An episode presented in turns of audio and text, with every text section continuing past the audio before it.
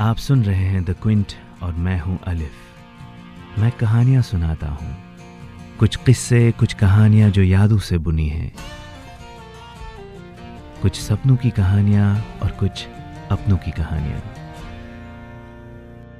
आज की कहानी एक अनोखी कहानी है और कहानी का नाम है आईना। अब इस कहानी के किरदार सच्चे हैं या इमेजिनेटिव ये आप तय करेंगे। मैं तो बस कहानियाँ सुनाता हूँ। देखिए भैया फाइनल प्राइस तो पंद्रह सौ जनपद मार्केट के एक एंटीक शॉप की सुबह और दो आवाज़ें आपस में बात कर रही हैं। ये है दविंदर एंटीक के मालिक दविंदर पाल जी। और ये मेरी कीमत लगा रहे हैं। ओ मैं कौन हूँ? आप सोच रहे होंगे। मैं तो एक आईना हूँ। और मैं यहाँ पिछले कई सालों से इस एंटीक शॉप के गर्द आलूद कोने में पड़ा हुआ हूँ। पर मेरी कहानी न तो यहाँ शुरू हुई है और मुझे उम्मीद है यहाँ ख़त्म भी नहीं होगी।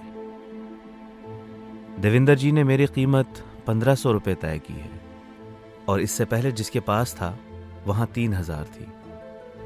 उससे पहले दस हज़ार रुपये ये सब लोग मेरी असल कीमत नहीं लगा पाएँगे। इनको तो मेरी कहानी ही नहीं पता। मैं कौन हूँ और कहाँ से आया हूँ? मैंने कई रियासतें बस्ती और उजड़ती देखी हैं, और मेरी उम्र करीबन डेढ़ सौ साल की है।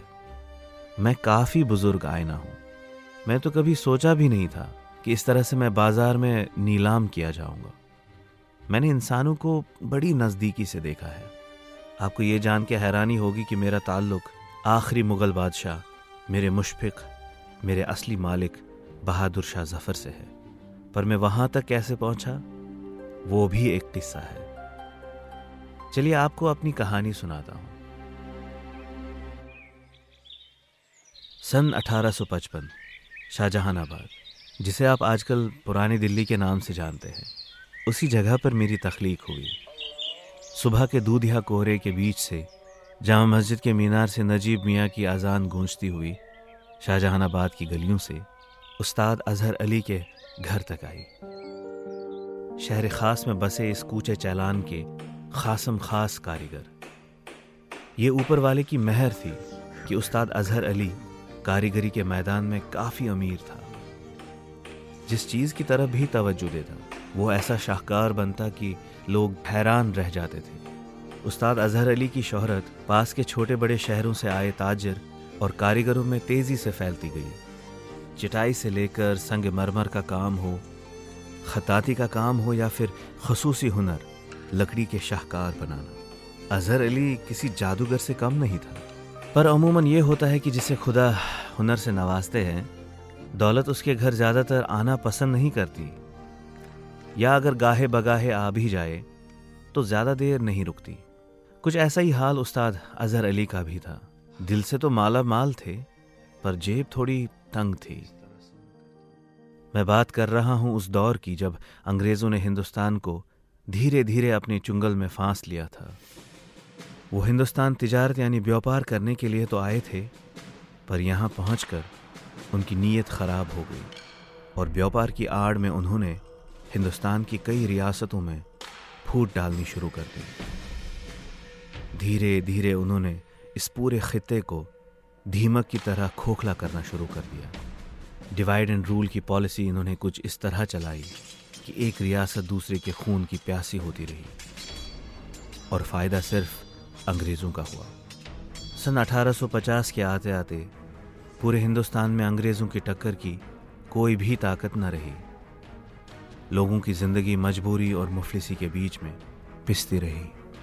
इस सारी तबाही और मुफलिसी का मरकज़ शान मुगलिया सल्तनत शाहजहानाबाद था। दिल्ली के उस तख्त के साथ मेरा गहरा रिश्ता रहा है। मेरी कहानी भी दिल्ली शहर की तरह एक दिलचस्प बयानी है। फ़िलहाल मैं आपको वापस कूचे चलान में ले जाता हूँ। अजहर अली रोज़ की तरह सुबह सवेरे उठकर अपने घर के आँगन में उस लकड़ी पर काम कर रहा था, जिस पर वो पिछले तीन माह से रोज़ाना काम करता आया है। हथौड़ी की ठक ठक औजारों की घिसपिट की आवाज़ के बीच कूचा चैलान के इस घर में दिन की शुरुआत होती है। उस्ताद अजहर अली की बेगम शमशादा अपने शौहर और अपने ख़ानदान के लिए बेहद फ़िक्रमंद है कि उसके खाविन ज़रूरत से ज़्यादा वक्त इस चीज़ के बनाने में लगा रहे हैं और दूसरे कामकाज में ध्यान नहीं दे रहे हैं। हथौड़े की ठक ठक की आवाज़ से अजहर अली के दो बेटे इमाद अली और आमिर अली भी जाग गए। इमाद अली अपनी माँ से, जो खिड़की से अजहर अली को काम करते देख रही थी, अध खुली आँखों से बोला, अम्मा, ये अबू हर रोज़ क्या बनाते रहते हैं? ये ठक ठक, ये घिस पेट अबू सोने भी नहीं देते। शमशादा बेगम इमाद के चिड़चिड़ेपन को दूर करते हुए बड़े प्यार से बोली, वो एक शाहकार बना रहे हैं, जो आज तक किसी ने नहीं बनाया। इसके बाद शमशादा बेगम बच्चों को उठाकर बावरची खाने में चली गई और नाश्ते की तैयारी करने लगी। अजहर अली पूरी शिद्दत से लकड़ी को तराश रहा था। वो बड़ी बेसब्री से इंतज़ार में था कि कब बहार आएगी। और हर साल की तरह इस साल भी शाही महल में सालाना नुमाइश लगेगी मुगलिया सल्तनत में बरसों से ये रिवाज आया था कि शाहजहानाबाद के और बाकी शहरों से आए बेहतरीन हुनरमंद कारीगर और फनकार अपने फ़न और कारीगरी का मुजाहरा बाहर आते ही शान हिंदुस्तान नाम के एक शाही नुमाइश में करते थे। बेहतरीन कलाकार और फनकार इनामात से नवाजे जाते थे। चाहे वो ख़त्ताती यानी कैलीग्राफी हो या शायरी, चाहे दास्तान गोई हो या मौसीकी यानी म्यूज़िक, या फिर परचनकारी यानी मार्बल इनले का काम। हर तरह की दस्तकारी यानी हाथ से बनाई चीज़ों को परखा जाता और बेहतरीन काम की हौसला अफजाई होती। आगरा, बुलंदशहर, रामपुर और बाकी छोटे बड़े शहरों से हर तरह के कारीगर और फनकार इस सालाना मेले में अपना हुनर आजमाने चले आते थे। इस नुमाइश में एक ख़ास मौका भी आता था। वह तब जब तख्त पे बैठे शहनशाह कई दिनों पर रखे इस मेले के आखिर में एक कारीगर को ख़ास इनाम देते, जिसे निशान शाहजहानाबाद कहा जाता था। उस्ताद अज़हर अली की निगाह इस साल के निशान शाहजहानाबाद पर ही टिकी हुई थी। और इसीलिए वो अपनी मेहनत और लगन से कुछ ऐसी चीज़ बनाना चाह रहा था, जो शहनशाह वक्त ने देखी ही ना हो।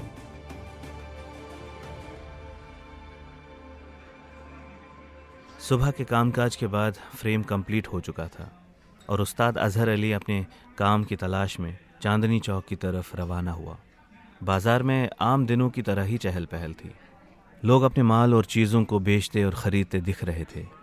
जामा मस्जिद जो कि शाहजहानाबाद के दिल की तरह थी, हर रोज़ की तरह उसके आसपास आज भी गहमा गहमी थी। नूर मियाँ के कबाबों की खुशबू, मुंशी धनपत के दुकान से मसालों की महक और चौक पर दिलावर की दिल लुभाने वाली मशहूर इत्र की दुकान। लोगों की आपस में सलाम दुआ, गश्त पे सिपाहियों के घोड़ों की टापुर टुपुर इस शहर की रौनक देखकर ही बनती थी। शहर के चौराहों और नुक्कड़ की दुकानों पर सियासी गुफ्तगु और सरगर्मियाँ भी उबल रही थी। बाज़ार में अंग्रेज़ी अफसरों की आवाजाही और उनकी मौजूदगी शहर के लोगों को बहुत खलती थी। अंग्रेज़ शाहजहानाबाद के तख्त को गिराकर इस शहर को हासिल करना चाहते थे, पर इस शहर के लोग हमेशा की तरह ज़िंदा दिल और आज़ादाना ख्याल के थे। उनको गुलामी बिल्कुल पसंद नहीं थी। इसलिए तो लोगों के सीनों में अंग्रेज़ों के जबर और उनके जुल्म के खिलाफ आग दहकती रही थी। अजहर अली जामा मस्जिद के सामने से गुजर ही रहा था कि सीढ़ियों पर दरबान कोई शाही ऐलान कर रहा था। ऐलान इस साल के शान हिंदुस्तान की तारीख का था और शहनशाह वक्त की दावत का, जो उन तमाम कारीगरों के लिए रखी गई थी, जो नुमाइश में हिस्सा लेंगे। अजहर अली ऐलान सुनकर ही बेचैन हो गया। वो चाह रहा था कि अपना शाहकार वो जल्दी से जल्दी मुकम्मल कर ले। पर हालात से मजबूर अजहर अली को घर वालों के खर्चे की भी फ़िक्र थी। वो चांदनी चौक में दिलावर खान की दुकान पर एक तरखान यानी कारपेंटर की हैसियत से दिन भर काम करता था। तनख्वाह इतनी मामूली सी थी कि मुश्किल से बस दो वक्त की रोटी का बंदोबस्त हो पाता था। दिन भर मेहनत मशक्क़त करके भी उसकी ज़रूरियात पूरी नहीं हो पाती थी। पर वो अपनी किस्मत बदलने का हौसला रखता था। अजहर अली जिस शाहकार को तराश रहा था, वो मैं था, एक आईना। इतने महीनों की मेहनत उसने मुझे बनाने में लगा दी और फिर मुझ पर अपनी सारी उम्मीदें टिका दी। फ्रेम की लकड़ी तुर्रम खान के गोदाम से और शीशा भगवान दास से दस चांदी के सिक्कों के एवज खरीदा। वो दस चांदी के सिक्के बल्ली महारान की चौधरी से कर्जे के तौर पे लिए थे। नुमाइश का दिन बिलाखिर करीब आन पड़ा और अजहर अली ने अपनी रातों की नींद भी अपने आप पर हराम कर दी।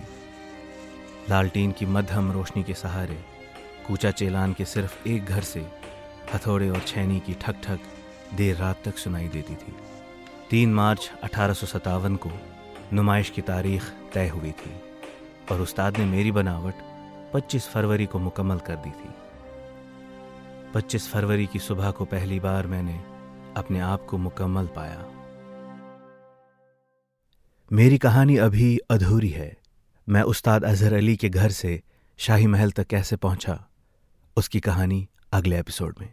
तब तक के लिए मेरा इंतज़ार कीजिएगा।